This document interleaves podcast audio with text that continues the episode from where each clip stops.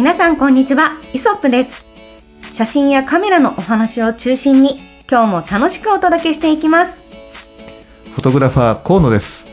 フォトグラファーの松下です。お二人と一緒にカメラを学んでおります。キャンチュヤキです。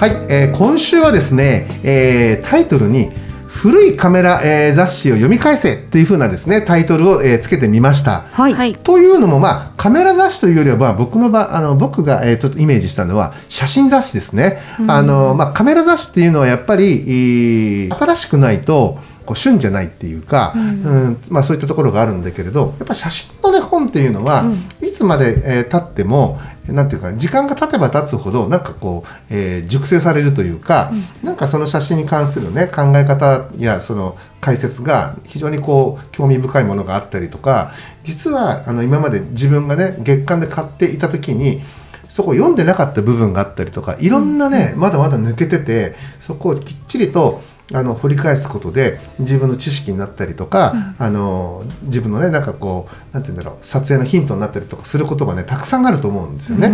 なのでもうすでにあの今後その号としては増えることのない、あの休刊された本だとか、えー、と廃刊になった本だとか、まあ、そういった本をねあの今まだちょっと手にこう入るうちに、もう一回ちょっとこう自分の手元に興味があるものは、えー、と引き寄せて見てみませんかっていうのがね今日のタイトルです。ほううんということでね今日うちにまだねあのあったちょっとこうねえっ、と休刊した本をはい。持ってきてみたんですけれど、はい。えー、とどうですか？ちょっと手に取ってもいいですか？あどうぞどうぞ。朝日カメラとか日本カメラとか、まあ、今はもうどちらも休刊してしまっているものなんですか？そうなんですよ、はい。あとはへねー。フォトテクニックとあかね。そっかそっか。ここら辺のうん。雑誌はそのカメラ雑誌というよりは写真雑誌ってその違いってあるんですか？うーんまあなんて言うんだろうな。こうさ、えっと、作家の写真を取り上げて、うん。その作家の思想であったりだとか、そういったものにねページを割いてるのを僕は写真雑誌っていうふうに捉えてて、はい。機材だったりだとかそういうアクセサリーなんかのそのしなんつうかな、えー、と新機種情報とか、そういったあと使い方とかなんかあのハウトゥーとか、はい。そういったものに特化してるものを、まあ、僕はカメラ雑誌っていうか、まあ、そんな風に僕の中ではこう分けてるんですよ。うんうんううん。ん、なので、まあ、そういう定義から言うと、まあ、日本カメラとか朝日カメラっていうのは、まあ、僕は僕が思うには写真雑誌にあの分類されるんじゃないのかなっていうふうに思うんですよね。うん。でね「フォトテクニックデジタル」っていう本が、えーとまあ、ここにあってこれももう休刊になった本なんですけどこれはね、ちょっとね特殊な本でうん。どちらかというとこう人物写真に特化してへえあ、まあそうか、うん。なんかもうグラビア雑誌も載ってるみグラビア写真も載ってるみたいな。載ってるみたいなね。まあそんな中でこうねあの撮り方の「ハウトゥーを紹介しつつたくさんの写真でそれを解説していったりとかなんかあのいろんなジャンルのこう人物写真要はまあポートレートといってもね今やね一口でこう膨れるものではなくてもう本当にいろんなねジャンルのあのポートレート写真があるので、まあ、そういったポートレート写真の可能性をねあの追っていってるような本だったのでこれはちょっとあの特殊といえば特殊。でも僕の中では、うん、カメラ誌とも言えない、まあ、写真誌により近い方なのかな、まあ、ハウトゥー誌というかね、はい。うん。そんな風にえー思ってます。うん。ね、なんで、はい。まあ、松下君なんかこれほらどうなの？あの、はい。えー事務所にねこんだけこう、ももう全然ねここにこんな数じゃないじゃない？うちにある蔵書って。そうですね。ねはい。まあ、蔵書と言っていいのかどうかわからないけどね。かちょっとかっこよく言うと蔵書ですね、はい。うん、普段どんな時に見たりとかしてる？えっ、と絶対見返すときは、うんワークショップ 前とか。おーやっぱ参考にしようと はい、それは必ずっていう感じもあったり、うんあとやっぱ撮影の前とかにもうん見返すことが多いです。私は。そのヒントを得たいっていうところで見返してます。あの、うん写真集とうん写真集を見る時もあるし、うん。その写真雑誌うん。って言われる部分であのあこうこうやって撮ってるんだみたいなのを、うんあの何回見返してもああそうだそうだ みたいな気持ちになるというか、うん。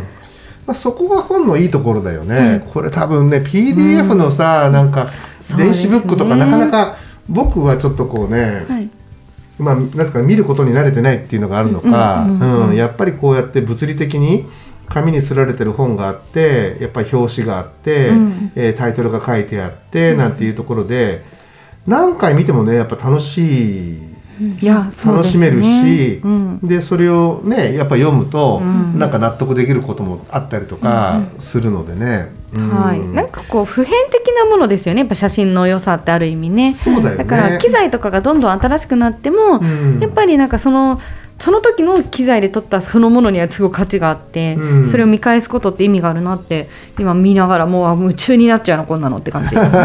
面白いわ。ねはいなのでねあのそうなんですよ。だから皆さんもねあのまあまあまだまだご自身で、えー、とストックしてらっしゃる方もいるだろうし、うん。もう残念ながらすでにねもう休館になっちゃったからって言って、資源ごみとして、えーねあはい。のすでにも出しちゃったって方もいらっしゃるかと思いますけれども、はい。まだねあの探せばちょっとこう手に入入る、えー時期だと思うの。まだここ本当23年だもんね。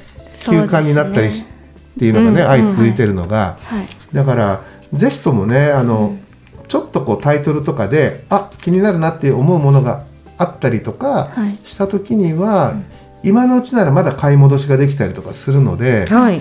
ぜひともねあのもう一回あの見直してみるっていうのは、いうのもいいんじゃないのかなっていうふうにね、思いました。うん。結構あれですよね。古本屋さんとか行くと、うん。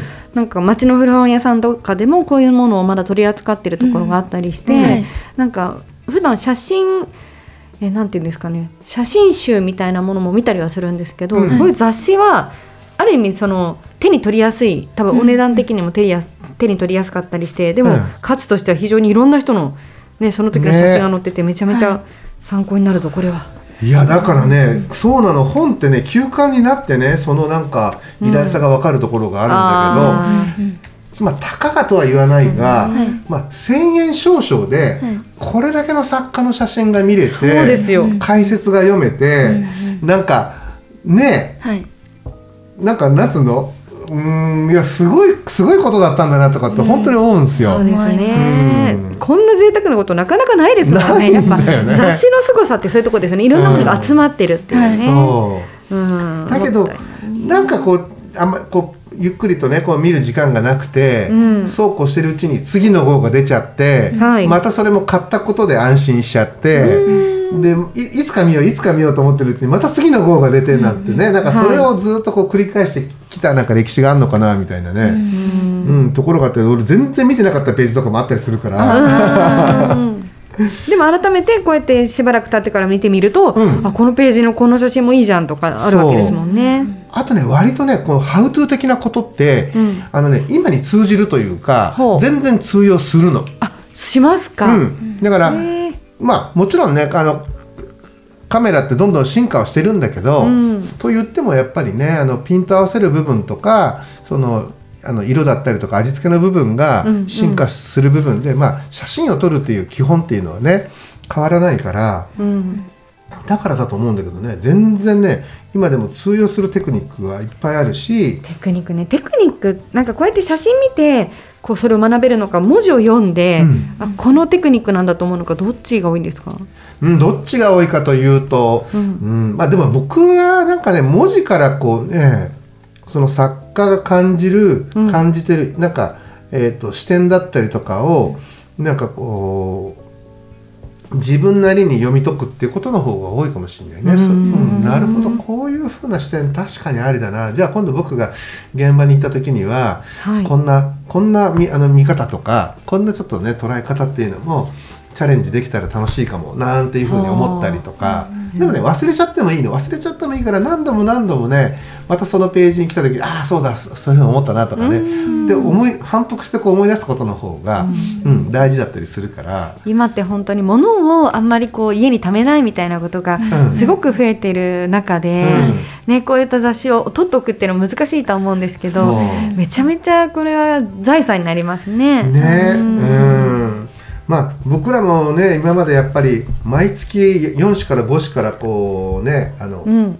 届いていたので、はい、まあ、あるあるところ以前はどうしてもやっぱりこう多少ねこう整理する部分も、うんうんえーあったんですけどはい、でもだいぶ残してあるよね。そうですねそうなんですね。うん。いやこれはもう本当そこらの図書館よりも楽しいと思いますね。ねえ、うん、この一部だけでも。そうだからね、うん。なんか本当こういうねなんか楽しさっていうのをねもう一回再発見してもらえたらなリスナーの皆さんにも、うん。なんて思ってて、ね。今日ちょっとねこんなことをねテーマに、えーしてみてるんですよね。はい。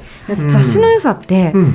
あの毎回、まあ、表紙とかあときちんとこう今回こういうテーマです。例えばこれだったらモノクロ写真がテーマですなんて表紙に書いてあるから、うん。そういう意味でもこう選んでと手に取りやすいとか。そうだよね。いやめちゃめちゃいや雑誌ってありがたいな。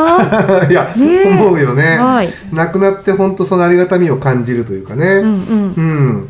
というふうな、えーね、ところで今回ね、あのーこうやって、まあ、今ここにあるのは朝日カメラ日本カメラという非常に僕もね好きだった本ばかりなんですけれども、あと、まあフォトテクニックデジタルかな、はい。うんみたいなのがね、うん。まあ、この3種を持ってきてみているんですけれども、はい。本当ねやっぱりこうなんだろうな。カメラの内容っていうのはもうどんどんね、あの日進月歩でカメラ自体が新しくなっていくんで、はい。すぐにそのカメラに関する部分っていうのはねあの古く古くなっていっちゃうんだけれど、うんうん。写真にかついてね書かれてる本っていうのはあのいつまでもやっぱりね見れるし、いつまでも考えることができるから、はい。ぜひとも皆さんねあのもしお持ちでなければねこれをことはじめにね一冊でもあのどこかから取り寄せて、ちょっと手元に置いてねじっくりねあの一字一句あの漏らさないようにはい。読んでみていただければというふうに思います。はい。はい、今日ね2人が今ずっと本を読んでるんでねちょっとこう もうちょっとおおとなしかったんですけどね。大丈夫ですよ。